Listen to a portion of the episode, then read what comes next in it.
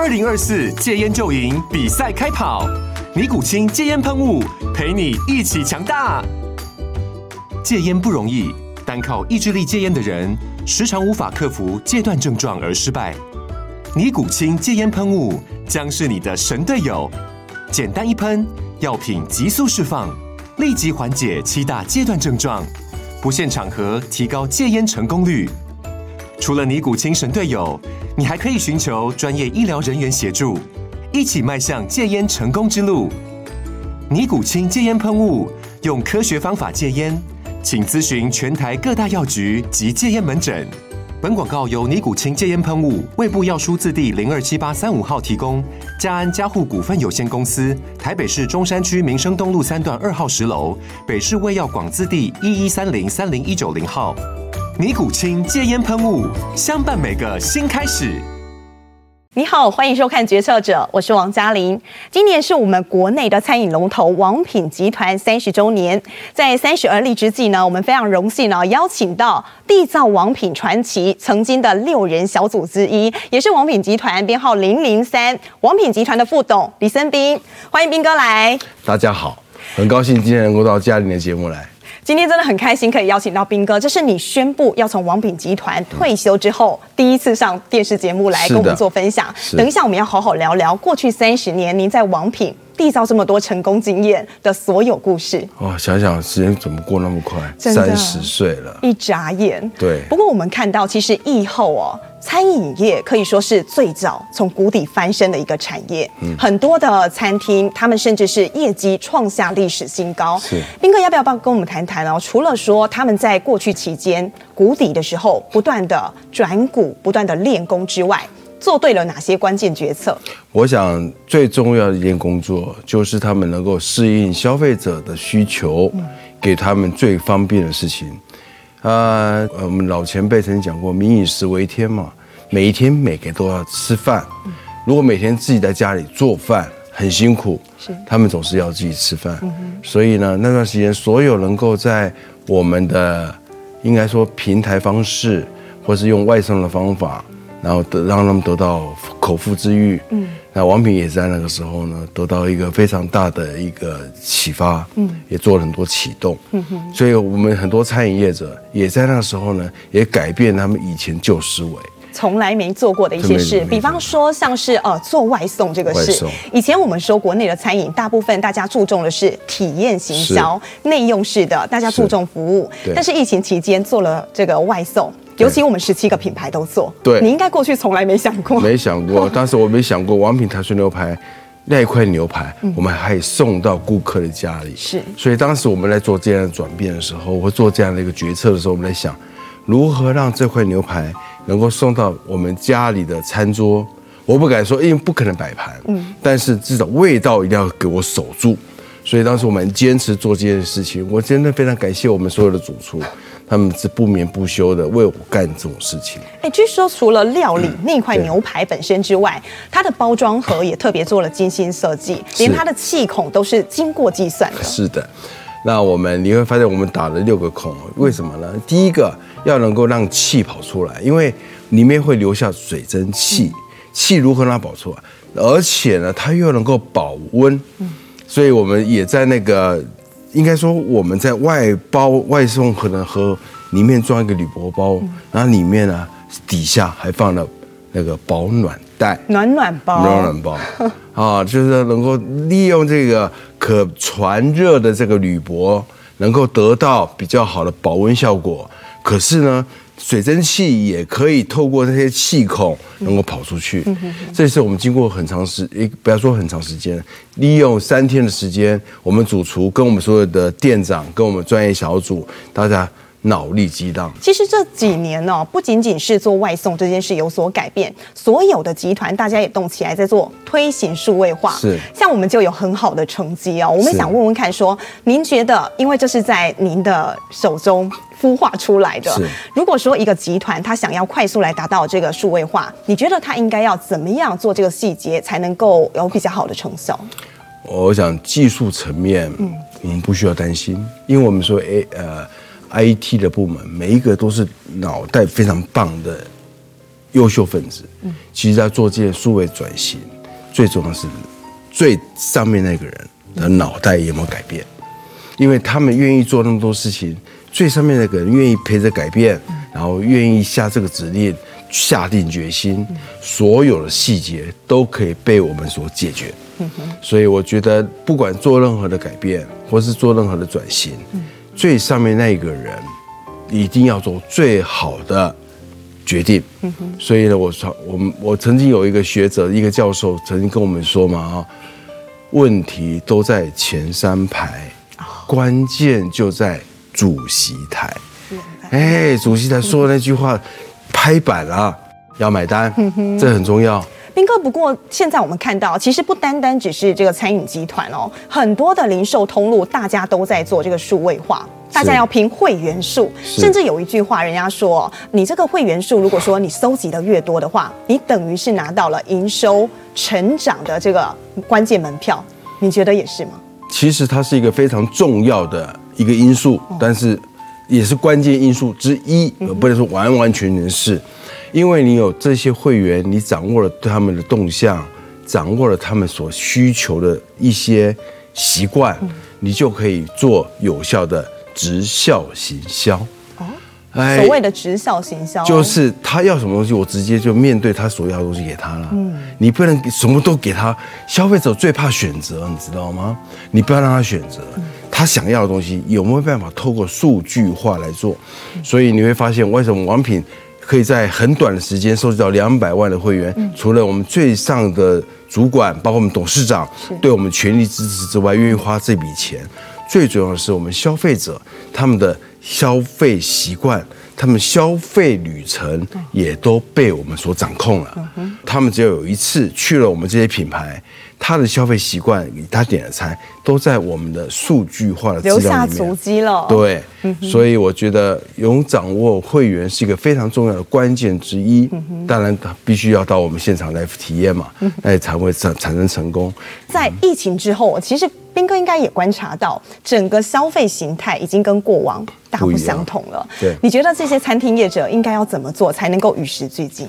第一个，体验一定要更深化。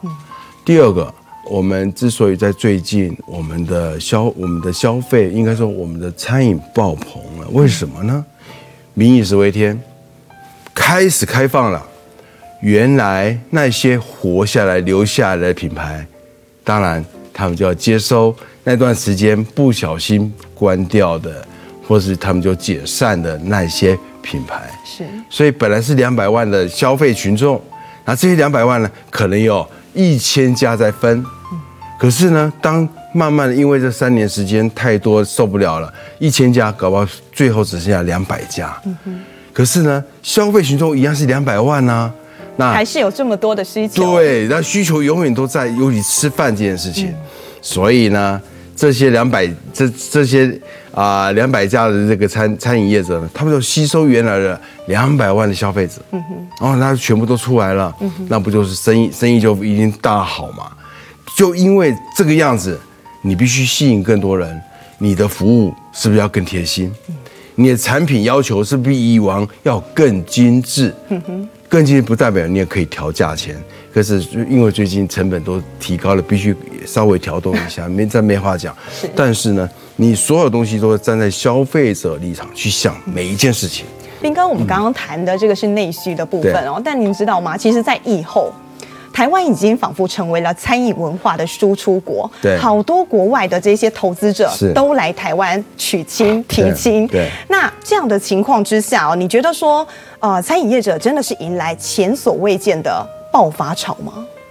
在这短时间是的。为什么会突然间在疫后出现这样的现象？其实应该这么讲，我们所有餐饮业者真的非常争气，现在能够留下来了，他们都利用这2-3年时间做了很多体制的改变，做了很大的改变跟进化跟进步，所以才会让很多的国外的那些业者呢，对我们产生兴趣。是哦，那看起来内外需餐饮的需求都很畅旺，对，那就需要更多的人才啦。对，但是现在国内正面临到最大的缺工潮。嗯，这个时候这一段期间，其实我们看到很多餐饮业者开始找什么所谓的壮世代，也就是战后婴儿潮，哦，对，还有包含了像哥姐世代来补足这一个缺口。彬哥怎么看现在人力需求？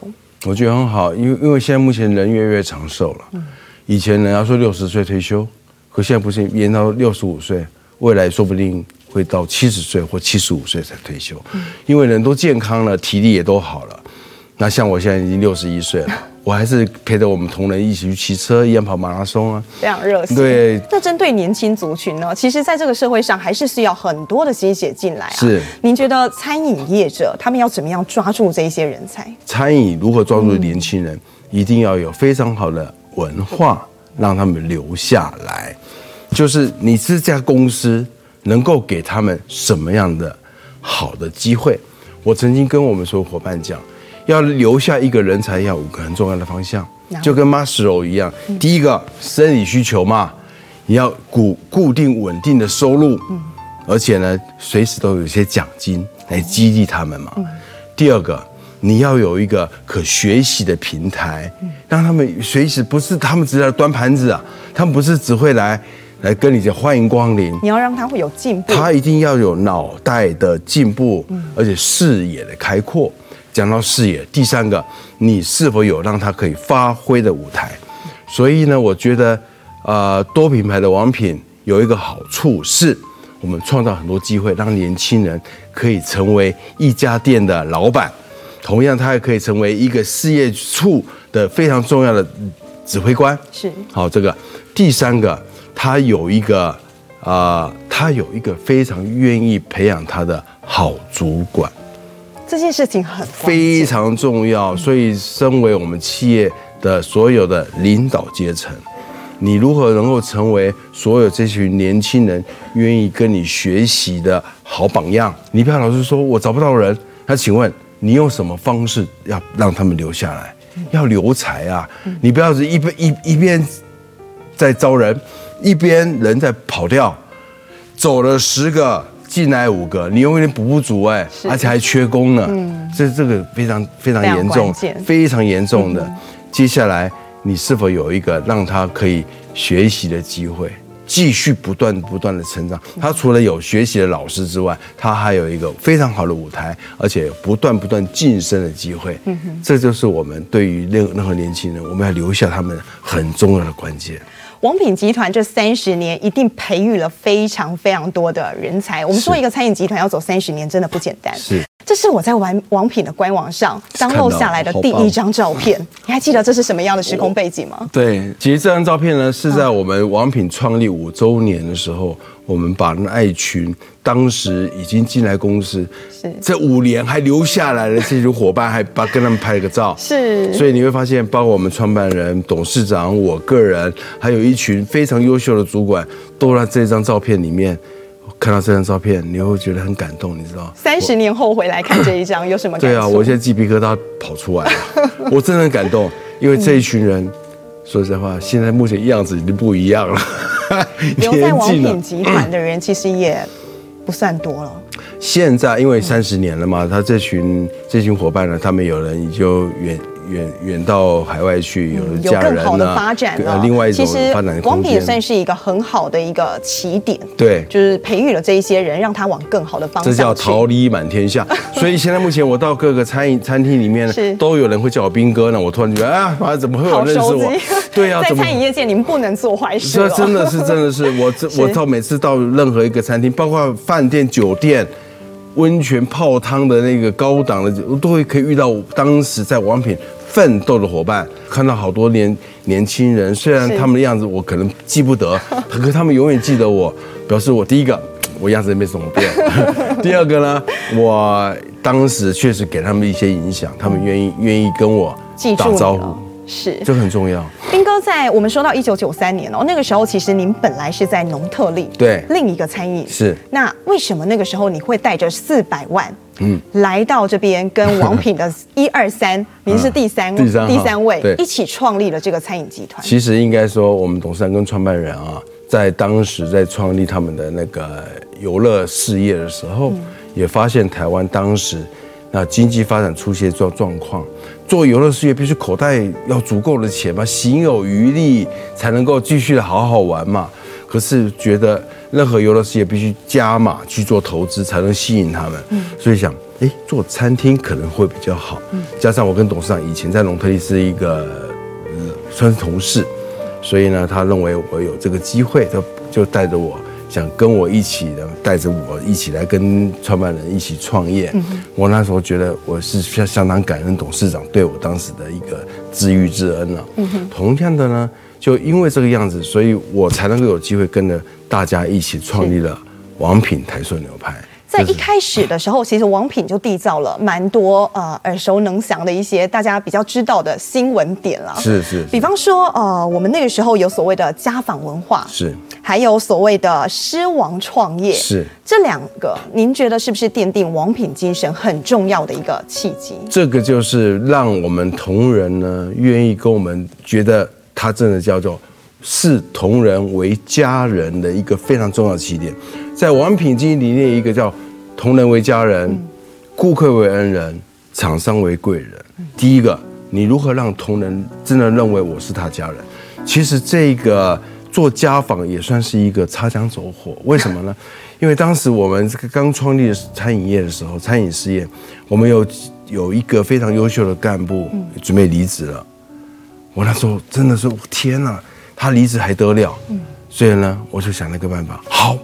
我去他家，直捣黄龙，求他的爸妈妈把他留下来。想到这招还挺有用的呢。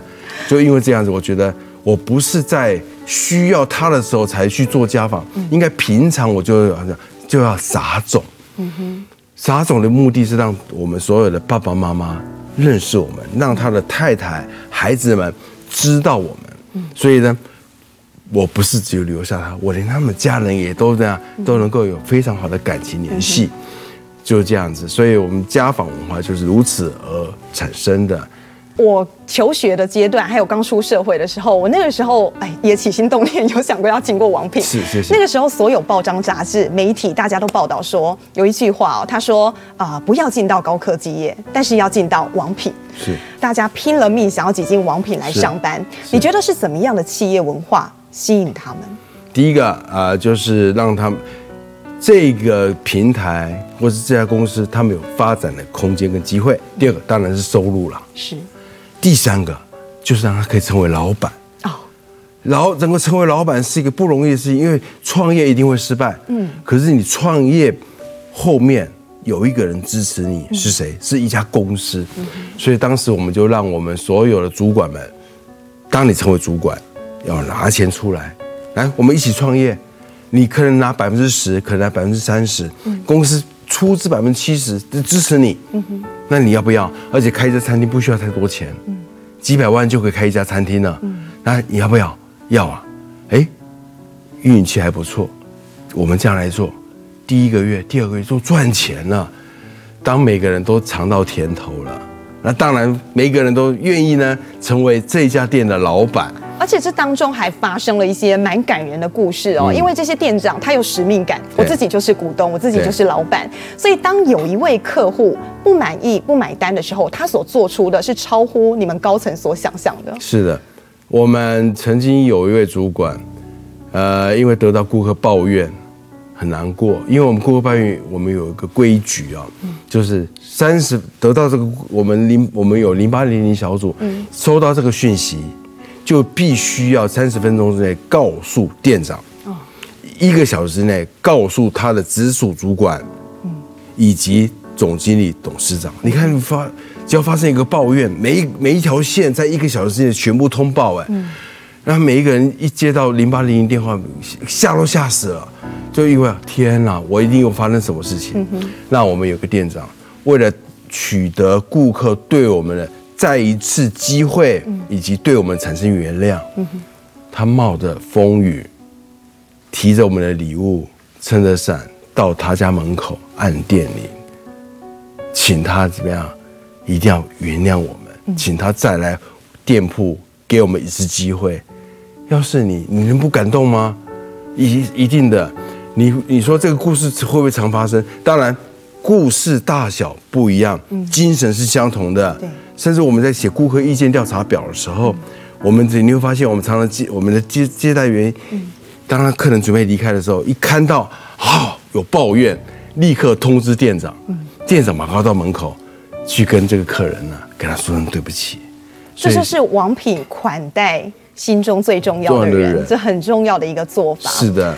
哦，观众朋友看到彬哥这个样子哦，看起来非常的和蔼可亲，但其实呢，他在集团里面早期有一个称号，大家称为你是总教头。总教头。那为什么您会有这样的一个称号？最主要是第一个我说到做到，第二个呢，我一定以身作则。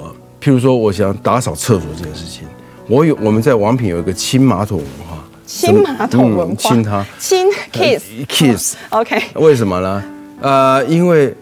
这个其实我必须感谢我以前那家公司龙特利啊，因为龙特利是跟日本的 Lotteria 一起合作的，然后日本人就是有这种一个精神，愿意把事情做得非常彻底。当时我那一天有一个晚上打扫车不干净，日本顾问呢就带着我从头到尾带着我打扫厕所，然后跟我讲：“你敢清马桶了吗？”我想我现在敢。一开始要我清马桶，我当然不敢嘛，我自己本身都觉得我马桶扫不干净。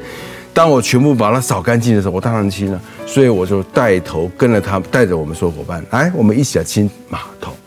每个人闹可怜，所以呢，我就这样一家店带着他们，每一个人从我们当时最早期的主管，我就带他们来打扫厕所。我连这个文化也带到大陆去了，我连大陆的伙伴我也是这样教他们，所以他们认为李生彬是玩真的。是完整的，做任何事情你提到就一定要带队去完成，好像当兵一样哦。对对对，这跟我个性有关系。彬哥这样子在台湾做没有问题，但是据说当年您在美国开辟江山的时候，您也这样做。这个故事你们也知道啊，其实说实话也是真的。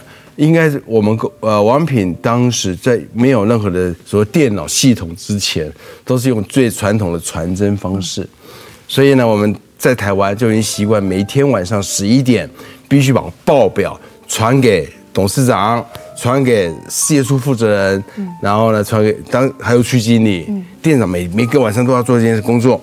然后所以董事长呢每天晚上收到每个店铺，因为那时候店还没那么多了，每个店铺每个晚上的业绩，所以及时就知道业绩的状况。是。然后呢，我们这个习惯一直养成非常久。我2000年呢就被公司派到美国去创业，成立另外一个事业。那美国人呢就这样子嘛，反正今天晚上没有传没关系，明天早上我再传。那美国人就是这样子嘛，反正下班了就是下班了嘛。可是我觉得这个精神不能在你手中给断掉啊。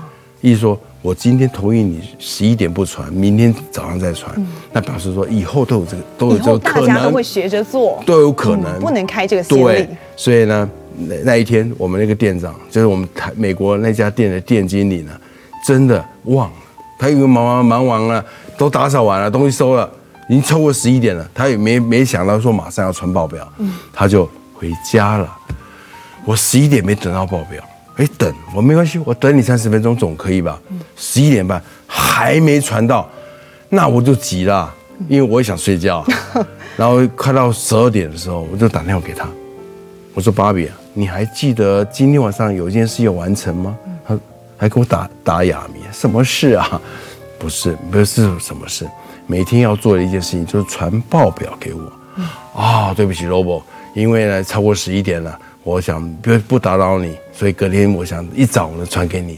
说不，现在我到店里，我等你，你把报表给我列印出来。Lobo 来真的？对，我12点半到店里门口，因为我没钥匙，只有他有钥匙。是，他就看到我吓到了，他就立刻把门打开，立刻进办公室把报表列印打出来给我。从此之后，彬哥的精神。对，从此之后他就。乖乖的，每天晚上11点除非业绩非常好，太忙了，会晚一点没关系。我刚才讲嘛，我等你30分钟总可以吧？你总不能说连30分钟都不给我机会啊！我所以呢，我就这样子养成好习惯。习惯就是从小地方养成。但是我们说兵哥也是铁汉柔情，你在集团里面啊，大家说，哎，你有一个兵哥聊天室，对，有什么话可以去对你说，而且说真话。对，那你还很会做这个小卡，你会把这个小卡做，还互背成这个样子。对。然后这当中，你是想告诉你的员工什么呢？你希望他带在身上，然后随时给自己有一些精神喊话，还是有什么样的用意呢？哇，你好厉害啊！因为我这些东西你都有。是。我想那个。其中我讲这个王品菜色品质政策好了 ，No good no go。其实这个口号是我在美国想到的，因为美国人他们就喜欢用英文嘛，用很简单化，就 NG 嘛 ，No good no go 嘛。我就刚好我就如何让美国人也知道台湾精神，台湾要求品质，我就想出这句话。然后呢，我就用英文都写了几个很简单的东西，然后回到台湾会想，哎。No good no go 是很好啊，那如何让同仁也能够打从心里去记住它？先记住你才能做嘛。好，记住了，我就开始讲第一个叫不是好菜不上桌，不为研发而研发，不拿顾客做实验等等，总共7条。我任何你会发现我任何这个所谓的这些条文，一定会要在7条之内完成。为什么是7条？脑袋比较好装，就是这样子而已啊。脑袋比较好装，而且要求背。但是脑袋记得起来，你实际要身体力行，又是另外一回事。所以呢，这一张卡片不是主管拿着而已，每一个基层同仁都要，每个人身上都有一张，而且做的大小刚好跟名片一样大小，放在口袋，好棒，随时拿出来背。你忘记没关系，你去从口袋拿出来。说我们到店会要求抽检。还要抽检？抽问啊！要么怎么知道？他就跟我们加入 ISO 一样，说写做要一致嘛。所以既然我说了，我也写下来了，你有没有做到？好，当然除了他们会背之外，我们现场还要看。所以你会发现，王品能够在这30年还能维持一定的水平跟一定的品质，就是这张小卡片。这张卡片不是只有管理上的，也有智慧上的。我们这边也提到了一个叫做事业发展由内往外看的10大痛点。10大痛点为什么呢？这个是我们在策略研讨的时候，我们讨论出10条，没有人会把它记起来，怎么办？打出小卡片，总是你可以看吧。OK， 哎，这小抄一样，对不对？每天拿来看，你就知道啊，对，这10大重点是如何由内往外看。兵哥这么的严谨哦，但是在您在中国的那一段期间，一提到说你准备要回来了，哎，集团就开始盛传说那个可怕的兵哥要回来了，魔鬼级的兵哥要回来。当你听到这一句话的时候，你感觉是如何？而且你也做了一些调整。忧喜参半，喜的时候表示说我做的事情他们都认可，忧呢就是说天哪。那我表示我做人做事还是有些必须要调整的地方。孔子说过，领导最高另外一个境界嘛，就是望之也难，及之也温嘛。哎，看你的时候呢，你就是非常严谨的一个人，而且挺严肃的。可是呢，跟你一起接触的时候呢，怎么样？哎，觉得你是一个非常应该说温暖，不要说温柔，非常温暖的一个领导人。所以他有话愿意跟你讲。所以我兵哥聊天室呢，就是用这种模式，让他们觉得他们有话直接跟我讲，我不怕你问我什么太大的问题，除非我没办法回答。比如这件事还没有做决定的，我绝对不说，不打诳语，不说妄语啊，一样道理。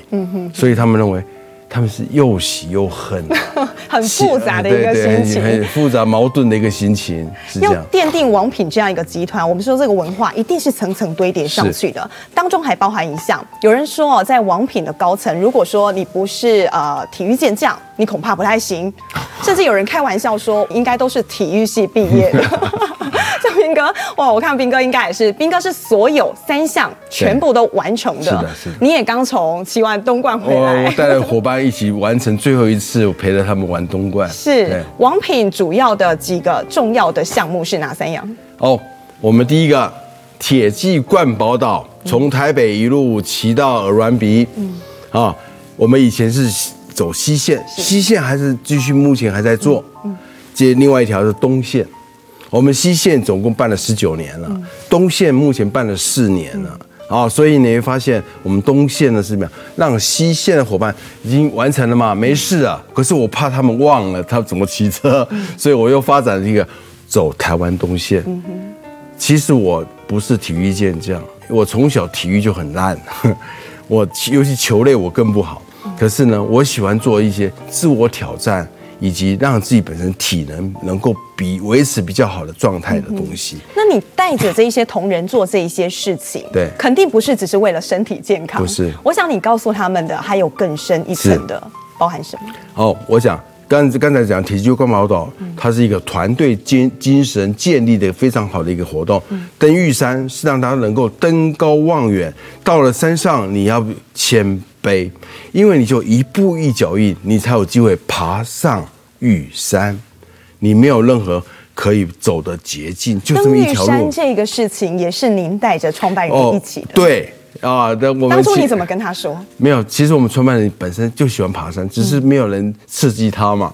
所以呢，我们创办人一讲，哎，爬玉山是很好，而且玉山是台湾最高峰。是，既然我们要做台湾最大的餐饮集团，我们一定要挑战自己去爬玉山。哎，他就这样说服自己，加上我推波助澜，所以呢，让了他。一起跟我们一起去登了玉山，这是多美好的一件事情。当然，我们还有一个叫做泳渡日月潭，泳渡日月潭3300公尺。因为每一年那个埔里早泳会，他们都办那个泳渡日月潭这样的事情嘛。可是有一点，很多人不会游泳怎么办？总不能逼他跳水啊。所以呢，我们还有一个，你可以选择另外一个方式，就是跑马拉松，21公里马拉松。你水上不行，路上总可以吧？而且跑马拉松可以培养自己的肺活量，增加自己的体能以及毅力，这个是非常重要的。说在王品这30年哦，您回头来看，对您最重要的一位恩人会是谁？恩人当然我必须要讲是我们董事长啊，我们董事长陈振辉先生呢，他把我带进了王品集团。可是，在我生命当中有一个更重要的贵人，就是我们创办人戴胜义先生。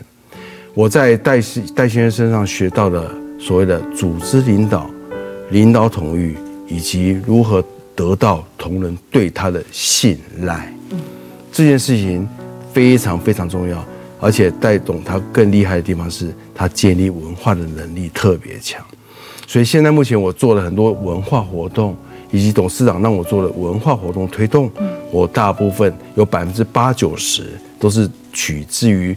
戴胜义先生他自己本身对我的我对他的耳濡目染，以及他本身对我的一些影响。其实创办人当年离开的时候，他宣布要隐退的时候，来得很突然，大家也觉得很讶异。对，那彬哥我也觉得非常的讶异哦，因为其实您现在是壮世代，61岁还这么的年轻，您选择在这个时间点华丽转身，原因是什么？我之所以想要那么快的退，第一个当然让下面的人啊。能够发挥出来，因为我在王品30年，我培养了很多人才，那这些人都目前也都差不多40多岁，刚好是公司最需要他们的时候，那我能够给他们其实也有限了，所以我必须让他们呢能够继续的有机会往上迈进，那让董事长有更多的空间能够带领这些伙伴往前迈进，所以呢。我就认为，我就这个时候60岁差不多，因为我在公司也30年了嘛，而且年纪也到了嘛，该是我自己本身可以宣布退休的最好的时间。会不会舍不得？啊，对，一定会舍不得。就跟我刚带完东莞的伙伴，在最后在欧銮比排着2列送着我，哦，就那种感觉真的很棒。我每个拥抱，每个人跟他们说谢谢。我也希望把王品的精神，透过他们能够传递给。我们的下一代 ，OK， 这很重要。彬哥很有趣哦，每一次你有重大决定，包含你升官、你宣布你要退休等等，都跟你生日有关。你生日是4月1号愚人节，我想问一下，4月2号退休的第一天，你打算做什么？接下来呢，我必须把我在这跟我太太结婚的30几年时间，把欠她的，我利用这段时间补给她。我。很少陪他，当然我偶尔还是有机会带他出国了，偶尔还是有机会带他去吃一些好的餐厅，但我利用我可能有机会会有另外一个新的事业要来打拼，在我还没真正进入这样的一个新事业打拼的一个阶段，陪着太太到处去玩。所以4月7号呢，我宣布一下，我准备带我太太到日本去玩一段时间，5月份要到欧洲去，然后呢，接下来就准备好好打拼我的新事业。第二春新事业可不可以跟我们透露一下？哦，第二春哈，现在目前其实应该大致要确定了，就是一个健康能够陪着我们所有老人家做到健康活到120岁的一个事业。120岁为什么有一个120岁？咱台湾不是古诶，照理会让外国100岁啊，讲个100岁哈，为什？哎，你要活到120岁，你总不能躺在床上躺1到120岁啊！你要走完人生的那个关头，能够快乐、幸福、有尊严的活到120岁。所以我现在目前准备做这样的工作，跟着目前我未来的一个新的事业的所有伙伴，跟我那个慧眼识英雄另外一个老板，我们大家共同打拼，做好这方面的一个幸福健康的事业。OK， 彬哥这30年真的是辛苦你了，你一路在王品款待了很多客人，款待了很多员工，带领了很多人。在最后，我们有一个礼物要送给你，真的啊，我们希望呢把王品花献给彬哥。王品的花，玫瑰花吗？王品花献给彬哥，谢谢。我们真的很希望呢，因为王品花哦，王品一直有一个精神是款待客人，款待心中最重要的人。我们希望呢，决策者可以送给彬哥王品花，款待彬哥。谢谢，祝福你，谢谢嘉玲，谢谢我们制作单位，对，好漂亮的花呀！希望彬哥在接下来的日子里，每一天都过得很幸福、很快乐。而且你还送红色的，红红火火过一辈子。好，假巴黎。好，谢谢彬哥，真的谢谢你，谢谢嘉玲，希望你还开心。是，谢谢。